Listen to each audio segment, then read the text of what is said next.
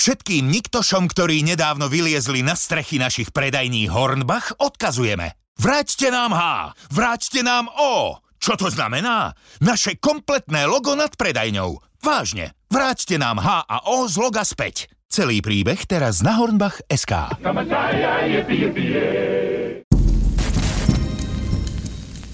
Mojím dnešným hostom je štátny tajomník ministerstva obrany pán Marian Majer. Vítajte v relácii na rovinu. Ďakujem pekne. Pán Majer, ako vidíte aktuálny stav vojny na Ukrajine? Aktuálny stav ukazuje, že vojna asi neskončí až tak e, rýchlo. E, bol tam e, istý posun na ukrajinskej strane, čo vnímam pozitívne. Ten posun sa prechodne zastavil.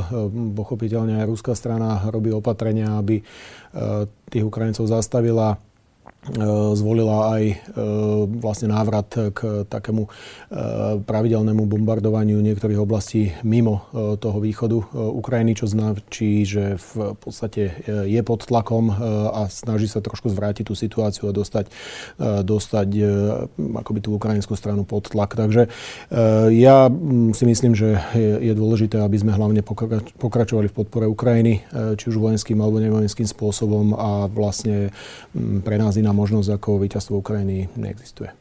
Teraz možno budeme sledovať bitku o Kherson, doteraz najväčšie mesto, na ktoré budú útočiť Ukrajinci, aby ho znovu získali. E, ako to vidíte vy? Príde tam naozaj k takým tým meským bojom, kde vlastne v uliciach sa bude bojovať a vieme, že v tom prípade má vlastne obranca, a to sú v tomto prípade Rusi, lebo oni to mesto získali na začiatku vojny, eh, by mali výhodu ako obranca. Alebo skôr očakávate taký ten iziumský scenár, že príde k obklúčeniu ústupu, čo nás tam čaká? Toto je ťažké predvídať, lebo e, aj tá stratégia sa mení e, akoby zo dňa na deň. E, aj Rusi vlastne po, e, po e, tom incidente na Kerskom alebo Krymskom moste zmenili stratégiu a e, vlastne ukazuje sa, že Ukrajinci v tomto e, postupujú celkom, celkom rozumne. To znamená, že aj v niektorých prípadoch vlastne dokážu zmiatnúť toho, toho nepriateľa. Čiže ja si myslím, že k tým akože typickým mestským bojom e, až tak nepríde e, a Ukrajinci e, sa budú snažiť akoby využiť tie svoje pozitíva, ktoré, ktoré majú. To znamená, že nenechajú sa vlákať do nejakej situácie, v ktorej by neboli úspešní alebo by hrozilo, že rýchlo by neboli úspešní úspešný, ale nechcem nejako veľmi o tom, e, o tom polemizovať, e, pretože ukáže sa to až na boisku a ukazuje sa, že vlastne tá stratégia v jednotlivých tých oblastiach e, sa, sa mení a nie je to možno ani to úplne najkľúčovejšie. Dôležité je, aby akoby v, v tom strategickom smere sa pokračovalo v, v, tom, v tom postupe ukrajinskej strany.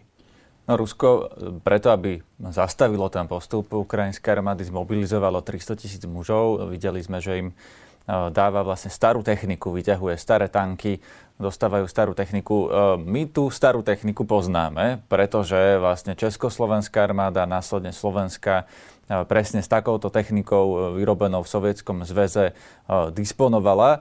Dá sa s tým podľa vás ešte niečo dosiahnuť v 21. storočí?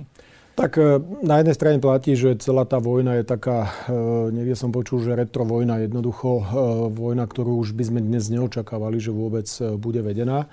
Čiže z tohto pohľadu sa niečo tým dosiahnuť dá. Však vlastne tí Rusi tým aj niečo dosiahli. Na druhej strane dosiahnuť ten ten akoby strategický prielom, ktorý, ktorý sa im nepodarilo dosiahnuť doteraz, sa obávam, že využitím týchto zbraní e, nie je úplne možný. To znamená, že e, preto aj tí Rusi vlastne to, čo som spomenul na začiatku, sa utiekajú dnes k, k bombardovaniu veľakrát aj civilných cieľov, lebo to je niečo, čo čím dostanete aj to politické vedenie, alebo môžete dostať pod tlak či už tej vnútornej verejnosti, alebo pod tlak nejakého medzinárodného spoločenstva. Takže pre mňa je to ukážka istej zúfalosti e, na ruskej e, strane. Jednak využívanie tohto e, typu zbraní, jednak to pretransformovanie tej stratégie A bohužiaľ za posledné dni, myslím, že to bolo cez víkend, som zaznamenal nejaké odkazy ruských médií, že majú vlastne využívať kobercové nálety a podobne. Čiže to už by bola úplne akoby strata súdnosti na tej ruskej strane. Ale mm, nedá sa úplne presne povedať, že čo ešte nás všetko čaká, ale tie tie kapacity na ruskej strane sú obmedzené, to vieme. E, takže... No, prepačte, na tie kobercové nálety nie sú, pretože predsa len to ruské letectvo už tiež utrpelo nejaké straty, takisto Ukrajinci uh, mali a uh, v zápäti aj dostali nejaké ďalšie systémy protivzdušnej obrany, vrátane toho nášho, uh, takže teoreticky už by sa mali vedieť pred takýmito náletmi ubrániť. Nie? Tvrdím, že sa to stane. Tvrdím, že toto sú akoby odporúčania z nejakej mediálnej obce v Rusku, samozrejme s nejakým tým vplyvom propagandy a tak ďalej. Čiže chcel som tým povedať, že to ukazuje to, že vlastne tá ruská strana je síce možno nie priamo na boisku, ale je v defenzíve, lebo jednoducho sa ukázalo, že tá trojdňová špeciálna operácia trvá 8 mesiacov, priniesla podľa ukrajinských zdrojov síce, a musíme to brať z rezervu, ale priniesla cez 60 tisíc e, mŕtvych. E, mobilizácia nefunguje úplne tak, ako e, by si predstavovali. Uteká veľké množstvo Rusov z krajiny e, v snahe či už vyhnúť sa e, vôbec konfliktu alebo vyhnúť sa mobilizácie. Čiže e, z tohto pohľadu si myslím, že tá rúska strana nemá až toľko možností a teraz hrá trošku na čas. Jednak zastaviť Ukrajincov, jednak čakať, čo prinesú akoby tie ekonomické dôsledky na Európu, jednak čo prinesie zima na Ukrajincov a vyčkávať, že čo možno tá situácia prinesie, aby možno ten strategický prielom, ktorý sa im nedarí získať vojensky priamo eh, na tej hlavne východe Ukrajiny, tak aby ho dosiahli eh, kombináciou rôznych faktorov. Čiže e, nechcem tu robiť nejaké predikcie, čo sa stane, e, len e, hovorím, že e, myslím si, že aj Rusi si uvedomujú e, tú ťažkosť situácie, do ktorej sa dostali. Vlastnou vinou. Možno práve preto e, počuť z Ruska náznaky o mierových rokovaniach a e, to je niečo, čo inak e, zaznieva teraz aj v slovenskom priestore. Teraz som čítal rozhovor Petra Pellegriniho v plus 7 dní, kde hovoril, že on by za takýchto okolností šiel rokovať do Moskvy. Čo si myslíte o takomto výroku? Ja si myslím, že to je totálne naivné. Je to v súlade možno s takou dvojtvarnou politikou, ktorú Peter Pellegrini robí, lebo na jednej strane ten rozhovor e, tejto odpovedi predchádzala iná odpoveď, e, kde povedal, e, kto je agresor, kto, je, kto, kto sa bráni. Takže ak vieme, kto je agresor a kto sa bráni a vieme okolnosti, za akých celá vojna prebieha a ako vznikla, tak nemôžeme dnes povedať, že ideme rokovať do Moskvy. E, pretože toto si myslel aj prezident Macron napríklad ešte pred vojnou, alebo kancelár Scholz, e, a kam to e, doviedlo. Takže podľa mňa totálne naivná predstava, ktorá hovorí vlastne len o tom, že chcem akože vyzerať dobre pred obidvoma stranami, pretože hovoril toto slovenskému publiku. No, ako by ste tomu slovenskému publiku vysvetlili, e, že nie je čas na mierové rokovania? Lebo predsa len keď sa pozeráme na tie obete na tej Ukrajine, na, tie, e, na tých civilistov, ktorí zomierajú, na tie bombardované mesta, tak e, to sa až ponúka tá možnosť, že tak poďme rokovať o miery, lebo snať čas na rokovanie o miery by mali byť vždy. Ja si myslím, na jednej strane áno, toto platí. E, tú diplomáciu nemôžeme e, nikdy odmetať. Na druhej strane to, to vysvetlenie, alebo tá vaša otázka, ako vysvetliť e, toto. No, tak keď vám niekto zaberie byt, tak pred, poďte rokovať s niekým, kto býva vo vašom byte, že vlastne sa chcete nejakým spôsobom dohodnúť, keď ste si ho zaplatili, keď ste si ho kúpili, keď ste v ňom bývali predtým alebo keď vám niekto zaberie nejakú časť eh, Slovenska, tak poďte rokovať o miery. Čiže z tohto ohľadu treba chápať tých Ukrajincov, že aké sú východiskové eh, pozície. Čiže rokovať o miery je možno možné, ale to podmienkou e, Ukrajincov pochopiteľnou je teritoriálna integrita a odchod Rusov. Takže... Je to vás dosiahnutelné, že by Rusi odišli napríklad aj z Krymu, lebo tak to je ukrajinská požiadavka zo všetkého ukrajinského územia.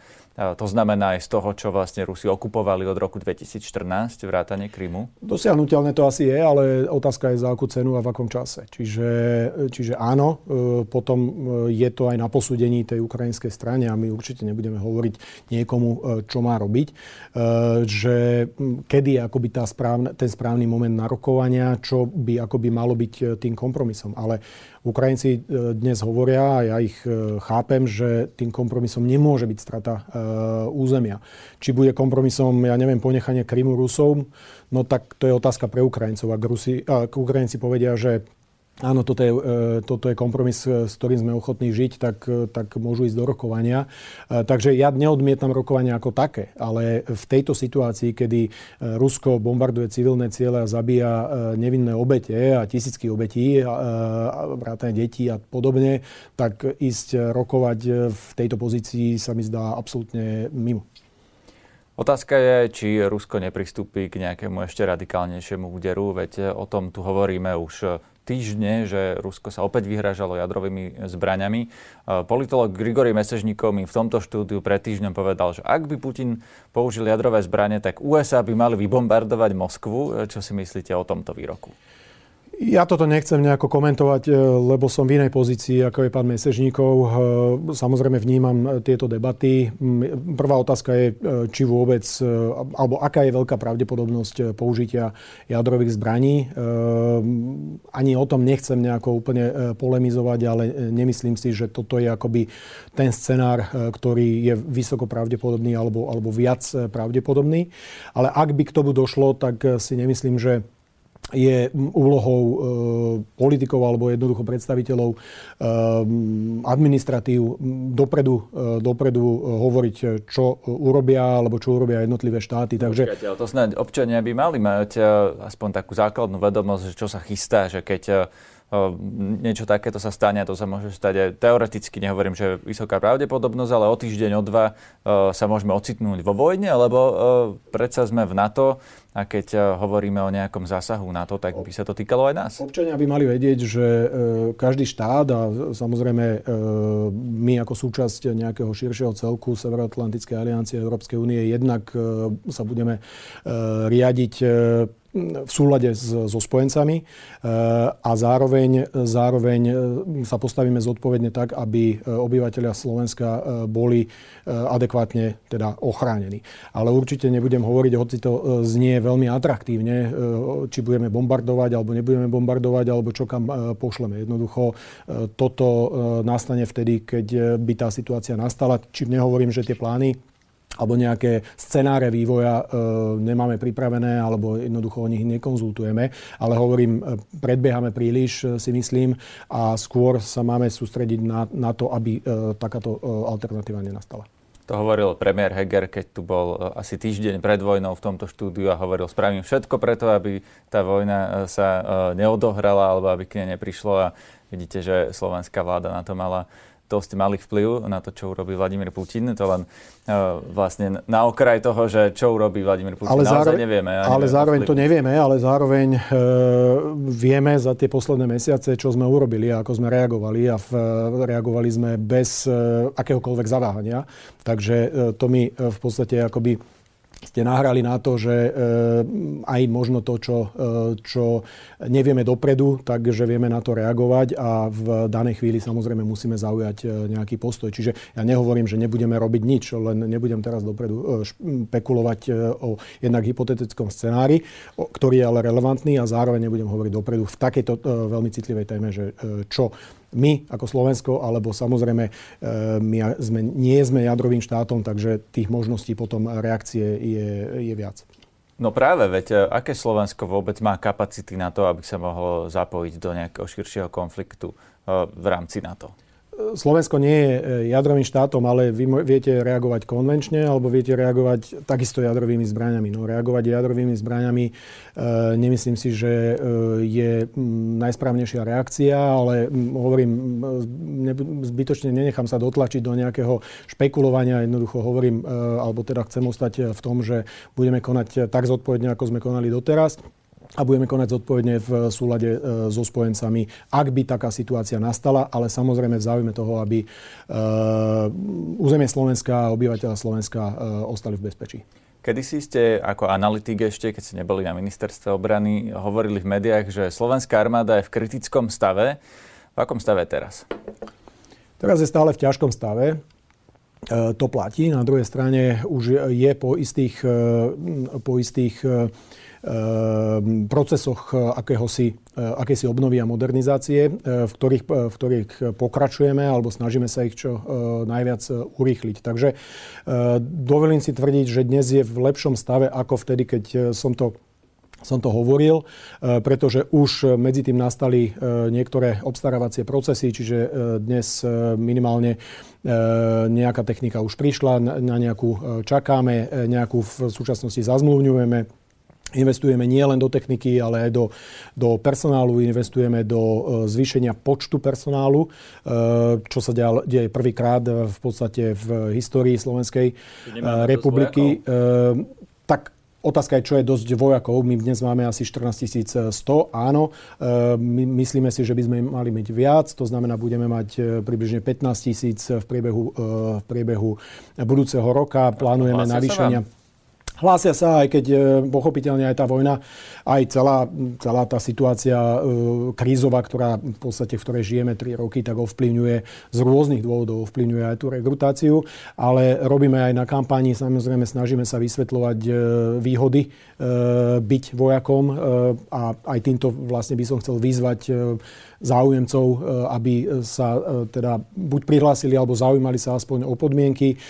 Za posledné mesiace sme mali celkom slušný záujem, aj vlastne už eh, ten základný výcvik eh, prebehol počas posledných mesiacov niekoľkokrát, takže um, vždy to môže byť lepšie. Netvrdím, že situácia je ideálna v kontexte vojny a tak ďalej si myslím, že to je celkom primerané, ale áno, je to aj o tom, že nejakí ľudia vám odchádzajú, čiže či ich dokážete tak rýchlo nahradiť. No, nahradiť. A aká... tu by som sa rád pristal v tom kontexte vojny, čo ty myslíte? Ty, Myslím to, to, že, že jednoducho... ľudia hlásia viac, alebo sa hlásia teraz menej? Že sa viac obávajú, že vlastne e, tá situácia znamená vlast, väčšie ohrozenie a teda keď sa prihlásim, tak e, možno budem viac použitý a teda radšej sa neprihlásim. Čiže, čiže znížil čiže, sa počet e, ľudí, ktorí sa hlásia o prácu v armáde? On sa zniž, znížil, áno, znížil sa, ale samozrejme robíme nejaké kroky, aby sa aj z hľadiska kampaní, z hľadiska niektorých ďalších komunikačných línií a snažíme sa vysvetľovať aj, a to tam smeruje vlastne aj smerovala tá vaša otázka ohľade toho stavu tej armády, že jednoducho dnes aj tie podmienky na vstup e, sú lepšie. E, akurát v piatok bol schválený rozpočet na vláde zatiaľ s tým, že bude, budú e, navýšené e, odmeňovanie vojakov o 7 e, Takže snažíme sa investovať do infraštruktúry, kupovať novú techniku, aby aj tie podmienky, nielen vlastne samotných... Na ten rozpočet sa vás opýtam okay. ešte, ale ešte predtým, vlastne minulý týždeň jedna z tých správ z rezortu obrany bola, že sme poslali preč jeden z tých systémov Patriot, že sme sa poďakovali Holandsku a že sme im poslali teda ten Patriot naspäť. Prečo sme to urobili? Je teraz menšie riziko, ako bolo na začiatku vojny? Toto e, výsledok, e, alebo ten presun tej batérie je výsledkom konzultácie vzájomnej, takže to nie je, že my sme poslali, alebo oni sa rozhodli. Jednoducho toto bolo navzájom konzultované. Súvisí to s technickými prácami, ktoré sú potrebné aj na danom systéme urobiť. Na druhej strane bolo to aj po zhodnotení tej celkovej bezpečnostnej e, situácie, aj celkovej situácie e, teraz na našom území. Zároveň platí, že ten systém sa môže vrátiť. To znamená, že my ďalej rokujeme aj o ďalších možnostiach. Čiže to nie je len o samotnom Patriote, sú tu aj iné systémy, sú tu aj iné krajiny. Čiže priebežne tá situácia sa vyhodnocuje. Čiže netreba z toho robiť nejakú veľkú ani politickú tému, ani v podstate vojenskú tému. E, ten e, vzdušný priestor Slovenska je zabezpečený viacnásobne, ako to bolo e, doteraz, respektíve ako to bolo pred pred príchodom patriotov a rokujeme ďalej, ako posilniť tú obrany schopnosť eh, Slovenska a zároveň samozrejme hlavne rokujeme, alebo teda hľadáme riešenia, ako mať vlastné systémy proti vzdušnej obrany tak, aby sme eh, v podstate neboli, keď to tak zjednodušene poviem, závislí od niekoho eh, iného. Ale dnes... Ten... Prepačte, tu sme mali S-300, sme mali, dali sme ju Ukrajincom, hoci už teda bola stará v zlom stave a to všetko vieme. A vy ste hovorili v inom rozhovore, že hľadá sa trvalejšie riešenie, aby Slovensko teda malo svoj vlastný e, systém protivzdušnej obrany. To ste hovorili asi pred pol rokom. Už sa e, nejaké riešenie medzi tým našlo? To platí. My rokujeme aj bilaterálne s niektorými krajinami, prípadne s niektorými e, spoločnosťami, čo nám vedia ponúknuť. E, áno, tie možnosti na stole e, sú. Samozrejme stojí to peniaze, je to veľmi mm, zložité a zodpovedné rozhodnutie, takže nechceme to urychliť. Na druhej strane... Stíhačky, že rozhodneme sa teraz a budeme to mať o 5 rokov? Uh, Závisí, o akom systéme hovoríme, respektíve tie, tie, tie úrovne sú rôzne, takže mm, je to pochopiteľne dnes čokoľvek, čo kupujete do armády, tak, e, tak nie je z mesiaca na mesiac. Dokonca už ani auto, keď kupujete, tak dnes ho nemáte z mesiaca na mesiac. Čiže toto treba vnímať, že akékoľvek rozhodnutie, ktoré sa urobí, tak e, tá, tá dodávka bude niečo trvať. E, robíme na tom, aby tie dodávky teraz nehovorím o e, tých systémoch protizdušnej obrany, ale akékoľvek boli čo najrychlejšie. E, dnes ten obranný priemysel je E, dosť, e, dosť pod tlakom z hľadiska e, tých spôsobilostí, lebo sa, sme sa tu pripravovali na mier jednoducho roky, takže neviete to zmeniť za pol roka, jednoducho sa to nedá, bez nejakých aj investícií, aj štruktúrálnych zmien, ale aby som sa vrátil tým systémom PVO, tak jednak teda rokujeme bilaterálne, ale napríklad akurát minulý týždeň, myslím, že vo štvrtok to bolo, sme sa pripojili k nemeckej iniciatíve spolu s ďalšími 14 krajinami a budeme hľadať, e, keďže Nemecko ide e, nakupovať e, systém pre vlastné účely, tak ideme hľadať prieniky tak, aby sme presne toto vedeli urýchliť podľa našich potrieb, čiže tam sú systémy kratšieho doletu, stredného, dlhšieho a preto je veľmi, akoby, nechcem, aby sa tá téma úplne zjednodušovala na to, či patriot áno alebo nie a či dva patrioty alebo tri patrioty. Takže lebo nejaké to... rozhodnutie padne napríklad do konca roka, čo sa teraz naznačujete s Nechcem úplne dávať dávať takéto vyhlásenia, aby ste mi potom sa ma nepýtali, že som to niekde povedal, ale e, robíme na tom tak, aby dočasne sme e, e, to nebo mali pokryté e, so spojeneckou pomocou a aby sme čo najrychlejšie, či to bude do konca roka, nie som si istý, no, ale aby sme urobili... Či napríklad ešte v tomto volebnom období, lebo tak, to tiež nevieme. Ja dúfam, že rozhodnutie samotné stihneme. E, tie dodávky, e, to už by som povedal, že asi nestihneme, pretože e, jednoducho e, tá dodácia, tá dodacia doba, áno, tá dodacia doba je približne 2 roky, e, nech sa bavíme o čomkoľvek. Takže e, v tomto som taký triezvy, ale e, zároveň tu máme isté E, istú komunikáciu so spojencami ohľadom toho, ako tu ostanú, kedy ostanú, ako, e, ale netreba z každej zmeny akoby robiť veľkú tému, pretože tie veci v rámci celej aliancie a v, a v rámci rôznych segmentov, čiže nie len tej protizdušnej obrany, e, sa menia. Čiže aj dnes máme tu, ja neviem, bojové vozidlá, ktoré nejaké sa stiahnu, nejaké prídu ďalšie a tak ďalej. Takže nie je to len také akože jed, o jednej veci.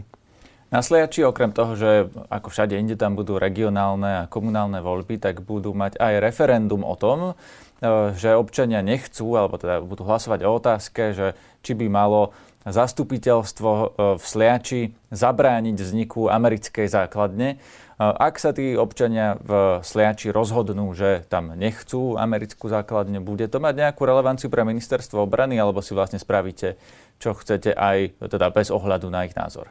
Ja hovorím dopredu, že nebude, pretože e, samotná otázka, už som to niekde inde napísal, e, samotná otázka je nezmyselná, pretože nikto tam tú americkú základňu ani nebuduje, ani nechce budovať a my sme to už aj predstaviteľom e, samozprávy, aj konkrétne na Sliači, vysvetlovali už počas tej šialenej debaty, ktorá bola o dohode o obranej spolupráci s USA začiatkom roka. Takže toto je ja chápem, že sú komunálne voľby, jednoducho miestni politici, takisto ako veľkí politici, alebo teda politici na národnej úrovni sa snažia niečím zaujať, e, robiť e, niečo v, akoby e, v záujme získania hlasov. Myslím si, že je to nezmyselná iniciatíva vo všeobecnosti a zároveň je obsahovo podľa mňa nesprávna. No dobre, ale tí občania, uh, oni síce majú tam v tej otázke napísané, že americká základňa, ale oni to možno myslia aj širšie, uh, teda ako americká prítomnosť na tom letisku Čiže... Dnes tam žiadna americká prítomnosť nie je. Dnes sú tam Nemci a Holandiania, respektíve e,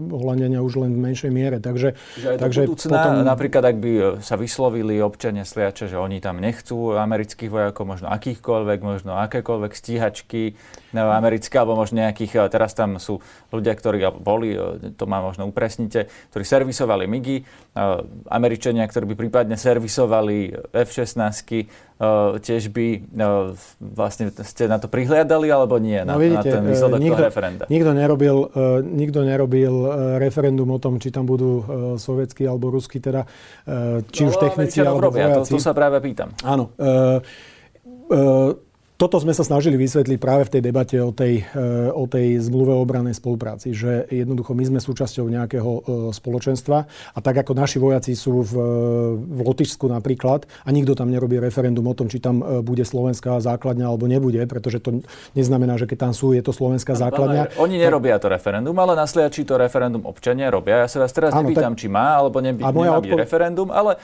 ak napríklad tí občania sa naozaj vyslovene vyslovia, že tam nechcú americkú prítomnosť, či to budete rešpektovať?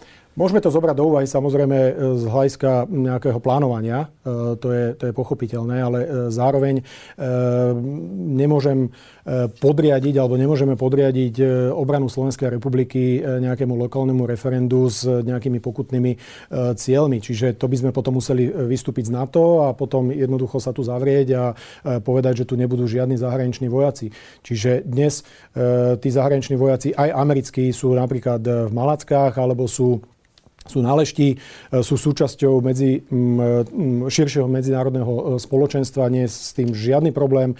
E, za tých 8 mesiacov, alebo teda neviem koľko presne tu tá prítomnosť je, 6 mesiacov, ani tu neznásilňujú slovenské devy, ani nič podobné, ani sa nebijú v krčmách. Čiže je to jednoducho strašenie. Neviem, prečo práve o tých Američanoch sa toľko bavíme, keď hovorím, že napríklad na tom sliači sú Nemci a ani tí Nemci tam nikoho neznásilňujú, ani sa nebijú v krčme. Takže je to... Tu rovno nadviažem, pretože e, ono je to možno takým tým antiamerikanizmom, ktorý sa tu šíri aj cez dezinformačné e, médiá, ale aj cez niektorých mainstreamových politikov, veď sme to videli hneď po e, podpise tej zmluvy. Ale tu je, to je otázka aj na vás, že či náhodou štát, ktorého vy ste teraz predstaviteľom, nezanedbal tieto hybridné hrozby v tom, a teraz na to vlastne doplácate? Zanedbal, samozrejme, že zanedbal, lebo keby nezanedbal, tak uh, tu neriešime základné otázky uh, toho, čo sme sa tu bavili, že či ísť rokovať do Moskvy alebo neísť rokovať do Moskvy a to, či sa tu chcem zapačiť nejakému voličovi, ktorý je prorusky orientovaný. Čiže áno, zanedbal. Ale prečo je My ten snažíme... volič prorusky orientovaný? Tak toto je veľmi široká téma, na ktorú teraz úplne nemáme čas, ale jednoducho má to svoje historické e, súvislosti ale má to samozrejme súvislosti aj e, tie, ktoré súvisia s e, istými politickými odkazmi, ktoré e, ten volič dostával v záujme toho, aby napríklad daný politik bol zvolený. Teraz nemyslím nejakého konkrétneho, jednoducho bol to trend, akoby zapáčiť sa voličom. Čiže to, pán Majer, ja, myslím... sa vás pýtam presne na toto, že prečo vlastne tí politici, oni nevytvárajú tú agendu, alebo do veľkej miery, ale nadbiehajú tomu, čo si myslia, že si tí ľudia už teraz nosia v. Ja teda úplne sa necítim e, plnohodnotným politikom, som na politickej funkcii, ale nemám pocit, že teraz tu nadbieham. Jednoducho ja tu vysvetľujem, že e, tu treba robiť zodpovedné rozhodnutia a hoci sa nejaká časť verejnosti napríklad na tom sliači, Keby som nadbiehal, tak poviem e, na prvú, že jednoducho, áno, budeme to brať do úvahy a jednoducho Američania tam nebudú. Ale keď viem, že je to nezmysel a že to nie je v záujme e, bezpečnosti a vlastne celkovej obrany schopnosti Slovenska, tak to nemôžem hovoriť. Čiže áno, je to veľakrát povedať aj niečo, čo nie je možno úplne populárne a myslím si, že táto vláda aj e, vedenie rezortu e, ukázalo, že tie e, častokrát aj nepopulárne rozhodnutia alebo nejaké odkazy vie dávať. A to bola tá DCAčka spomínaná, tá zmluva, alebo to boli samozrejme rozhodnutia smerom k Ukrajine, kde sme absolútne konzistentní. A späť vlastne ešte k tej otázke tým hybridným hrozbám. Áno, uvedomením si vlastne tomu, toho, že vlastne kde sme, tak vláda, alebo aj rezort, ale aj vláda, aj ďalšie rezorty, tak e, robia opatrenia, aby sa situácia zmenila. Či už... Čo konkrétne ste urobili? Lebo ja viem, že napríklad ministerstvo obrany prijalo akčný plán E, týkajúci sa hybridných rozieb, ale to je tiež vlastne na papieri. A, v realite sa zdá, že tí konšpirátori vlastne ďalej fungujú tak, ako fungovali doteraz. Jeden vraždil minulý týždeň v uliciach Bratislavy, tak e, v tej realite sa nezdá, že by ste ako vláda mali na tomto poli úspechy. No, tu treba povedať, a to nechcem byť žiadnym alibistom, ale ak minimálne od e, anexie Krymu e, v 2014 roku sme tu boli 10, 8 rokov pod, e, alebo 6 rokov pod nejakou bombardovaním hybridných rozvieb, keď to tak zveličím, tak nedá sa tu očakávať zmena za pol roka ani za rok. Ale zároveň ten akčný plán, ktorý ste spomenuli, obsahuje myslím 70 alebo vyše 70 konkrétnych opatrení, na ktorých sa robí vrátane napríklad posilňovania kapacít jednotlivých ministerstiev, úradu vlády, a podobne, e, vrátanie e, väčších e, investícií, ktoré prichádzajú aj do, povedzme, personálnej oblasti, hardvéru a tak ďalej. Zároveň je to zodpovednosť teda primárne štátu, uznávam, ale je to zodpovednosť aj ďalších, čiže vysielateľov, ja neviem, akademické obce. Aj to zahrňa ten akčný plán, isté opatrenia smerom k tomuto čakať, že sa tak stane z mesiaca na mesiac sa úplne nedá, je tam nejaký časový rámec, takže áno, je to beh na dlhšie trate, ktoré si, ktorý si úplne nemôžeme dovoliť, ale nemáme veľmi na výber, takže snažíme sa e, tie procesy urýchliť, ako sa dajú. Snažíme sa komunikovať aj so spojencami, čo, ako nám vedia pomôcť. Napríklad výsledkom je e, finančná pomoc z Americk- e, zo strany americkej administratívy v hodnote 6 miliónov, ktorá pôjde práve aj do tejto problematiky. Takže je to komplexná vec a je dôležité, aby toto úsilie pokračovalo ďalej. Ak spomeniem tie konkrétne veci, vy E, pretrhanie e, špionážnych väzieb, ktoré tu na Slovensku boli. Poodchádzalo e, kopec rôznych v úvodzovkách diplomatov. No, to sme videli, ten boli, boli tu asi je naivné si myslieť, že toto bola celá tá ruská sieť na Slovensku. A preto ani, nehovorím, preto ani nehovorím, že, že, že jedna vec nám vyrieši problém. Nevyrieši nám to ani zavretie nejakých webov, ani, ani jednoducho treba to riešiť komplexne. Myslím, že ten akčný plán, netvrdím, že to je sveté písmo, ale jednoducho e, popisuje e, pomerne komplexne ten problém. Môžu naň nadvezovať ďalšie, e, zároveň sa doplňať. Čiže dôležité je, aby tu bola konzistencia v tom konaní, aby politici konali zodpovedne, aj vrátane tých zodpovedných odkazov, nie veľakrát možno úplne najpopulárnejších, a aby jednoducho sme investovali do toho nielen teda peniaze, ale aj, aj celkovo z hľadiska personálu a z hľadiska celkového toho úsilia. No a z hľadiska toho personálu, keď e, voči nám niekto vedie hybridnú vojnu, nemali by sme mať hybridnú armádu, teda niekoho, e, kto by dokázal týmto hrozbám čeliť na strane štátu a možno aj v teda nejakých zodpovedajúcich počtoch, zodpovedajúcich tomu, že vlastne čelíme Rusku, ktoré má obrovský aparát na tieto veci? Dobrá otázka. V zásade my ju budujeme. E, nevoláme ju takto, ani nehovoríme, že bude mať 14-15 tisíc ľudí, ale v zásade... Si, koľko ľudí a čo, čo budú robiť, ako vyzerá budovanie hybridnej armády, to má celkom zaujímavé. Znamená to samozrejme posilňovanie kapacít e, alebo budovanie a posilňovanie kapacít e, v rámci spravodajských služieb. Za náš rezort môžem povedať, že e, to nie je len e, otázka e, posledných dvoch rokov, ale tie e, investície do vojenského spravodajstva v tejto oblasti boli pomerne značné a myslím si, že aj tie výsledky a veľa vecí takých, ktoré nie sú medializované alebo medializovateľné, spolupráca so zahraničnými spravodajskými službami. Veľa vecí sa darí zastaviť už v nejakom zárodku bez toho, aby verejnosť vôbec o tom vedela. Eh, ale zároveň to znamená aj posilňovať eh, ďalšie kapacity, civilné kapacity. Čiže napríklad eh, u nás v rezorte to znamená vybudovanie nového odboru boja proti hybridným hrozbám. Toto sa týka ďalších rezortov, s ktorými spolupracujeme, niektorí viac, niektorí menej. Samozrejme, niektoré sú viac viditeľné. Vnútro, ja neviem, ministerstvo zahraničných vecí, úrad vlády spomínaný a tak ďalej. No a potom je to aj podpora, taká nepriama podpora aktivít e, napríklad mimovládnej sféry, médií, e, čiže e, snažíme sa aj takýmto spôsobom podporovať rôzne projekty, ktoré vám pracujú s verejnosťou. Čiže nie je to len taká tá priama, že teraz tu nájdem špiona, ale je to aj nepriama, ako nejakým spôsobom edukujem tú verejnosť v, týchto, v tejto oblasti bezpečnosti a obrany. Tak skúsme edukovať chvíľku. Keď vidíte tie protiamerické, propagandistické, by som nazval, že, než nazval, to oni sú ruské propagandistické narratívy o zlom západe, o zlom liberalizme, o všetkých týchto veciach, ktoré sa vlastne no, z Ruska šíria.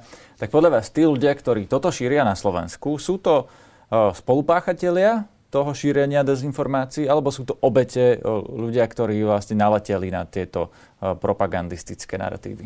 Ja by som si dovolil tvrdiť, že aj aj, e, teda nie, že súčasne, ale je tam časť, e, ktorá e, je aj spolupáchateľom, lebo aj my sami sme identifikovali ľudí, ktorí za to dostali peniaze alebo dostávali, ktorí boli súčasťou toho systému a ktorí, ktorí jednoducho z nejakých zišných dôvodov, to je jedno, či z dôvodov politického zisku, finančného zisku alebo nejakých ekonomických výhod, im akoby šírenie takýchto informácií, propagandy, hoaxov a podobne napomáha.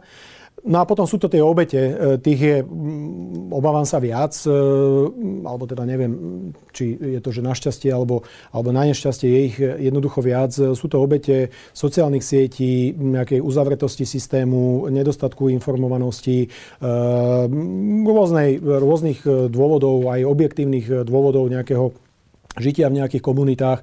Práve na tieto sa snažíme e, maximálne orientovať. Ako sa snažíte na ne orientovať? No, e, už som to povedal. Uh, už len to, že tu o tom rozprávam, je napríklad, a že tento rozhovor snáď si vypočuje nejaký, nejaké množstvo ľudí, ale samozrejme je to množstvo rôznych výjazdových stretnutí. Je to práca napríklad aj tých zahraničných vojakov v konkrétne napríklad na Lešti, kde ich máme najviac, s miestnou verejnosťou aj v tých tak povediať krčmách alebo v nejakých menších komunitách, kde môžu vidieť fyzicky toho Američana 18-ročného, že asi to tu nejde okupovať. Čiže je to, je to súbor, e, vždy e, ten e, úspešný boj by mal byť súborom aktivít na rôznej úrovni, na najvyššej až po tú najnižšiu vrátane podpory aj tých, tej mimovládnej sféry, akademické obce, médií a podobne, vôbec toho spoločenského prostredia. Takže bez toho, bez toho to nejde. Jednoducho je to úsilie také, takej akoby mravenčej práce, ktorá teda začne prinášať, e, dúfam, výsledky čo skoro, ale ako skoro a, a ako veľmi sa to prejaví, tak e, to si nedovolím úplne odhadovať. Čo si o to osľubujete, že keď niekto v tej krčme stretne toho uh, amerického vojaka v tej uniforme, uh, že pochopí možno, uh, vy ste povedali, že, že to tu nejde okupovať, uh, tá, práve to tvrdili tí politici, ktorí uh, vlastne protestovali proti tej zmluve. No a uh, tí ľudia nezdá sa, že by uh, im prestali veriť tým politikom, keď uh, teda stretnú toho amerického vojaka a vidia, že to nie je okupácia, ako politici hovorili. Uh dnes vidia tí, tí istí ľudia, ktorí e, proti tomu, napríklad v Malackách, ja som tam e, bol aj s tými starostami a tak ďalej, ktorí jednoducho e, takisto sa báli rovnako ako aj na tom Sliači a okolí, sa báli, že čo sa tu udeje. E, zatiaľ sa neudialo nič nejaké zásadné, ktoré by akoby negatívnym spôsobom ohrozilo e, ich žitie. Napríklad na tom Sliači tí ľudia chodia, teda tí vojaci chodia míňať peniaze do mm, reštaurácií alebo do nejakých e, zariadení, e, kupujú si tam veci, e, minuli tam už v podstate 100 tisíce, ak nie milióny e, eur, čiže podporujú akoby tú miestnú ekonomiku tí ľudia ich môžu vidieť, e, e, dennodenne vidia, že sú to no, kultivovaní. Áno, to ste mi už povedali. Ja sa pýtam, áno. že a prečo teda, keď hovoríte, že toto pomôže, aby e, ľudia vlastne videli, že to nie je okupácia, prečo Robertovi Ficovi rastú percentá, namiesto toho, aby mu klesali, keď smeráci tvrdili, že to je okupácia. Tak tie percentá mu asi rastú nie iba z tohto dôvodu. Toto je iba jedna zo súčastí, čiže je to asi komplex nejakých, nejakých vecí a toto nie je úplne jediné meradlo. E, na druhej strane netreba sa z toho zblázniť, e, čo jednak e, ukazujú prieskumy, a to hovorím bez ohľadu na nejakú afiliáciu. V tejto oblasti, ak hovorím za túto oblasť, o ktorej sa rozprávame, treba byť konzistentný a treba očakávať E, alebo treba investovať do toho tie prostriedky, o ktorých som hovoril. A, e, áno, tie výsledky, ja som presvedčený, že tie výsledky e, skôr alebo neskôr prídu. Či prídu za pol roka, alebo prídu za rok, no tak tam môžeme sa nejako sporiť a polemizovať a možno o rok, keď sa stretneme, sa ma môžete opýtať, že vlastne kde sme sa pohli a či sme sa pohli. Ja tvrdím, že sa hýbeme správnym smerom, lebo aj niektoré prieskumy E, ktoré priebežne sa robia, tak ukazujú, že e, vlastne to uvedomenie si e, niektorých tých súvislostí alebo tá proamerickosť, proeurópskosť, pro, pro, pro, proruskosť sa mení. Takže úplne by som nebol taký skeptický. Ale nie som, teda zdieľam váš takú akože obozretnosť a netvrdím, že situácia je nejaká ružová. Len hovorím, že nezakrývame si pred tým oči a musíme jednoducho robiť konzistentne svoju prácu. Ďakujem za rozhovor. Ďakujem za pozvanie.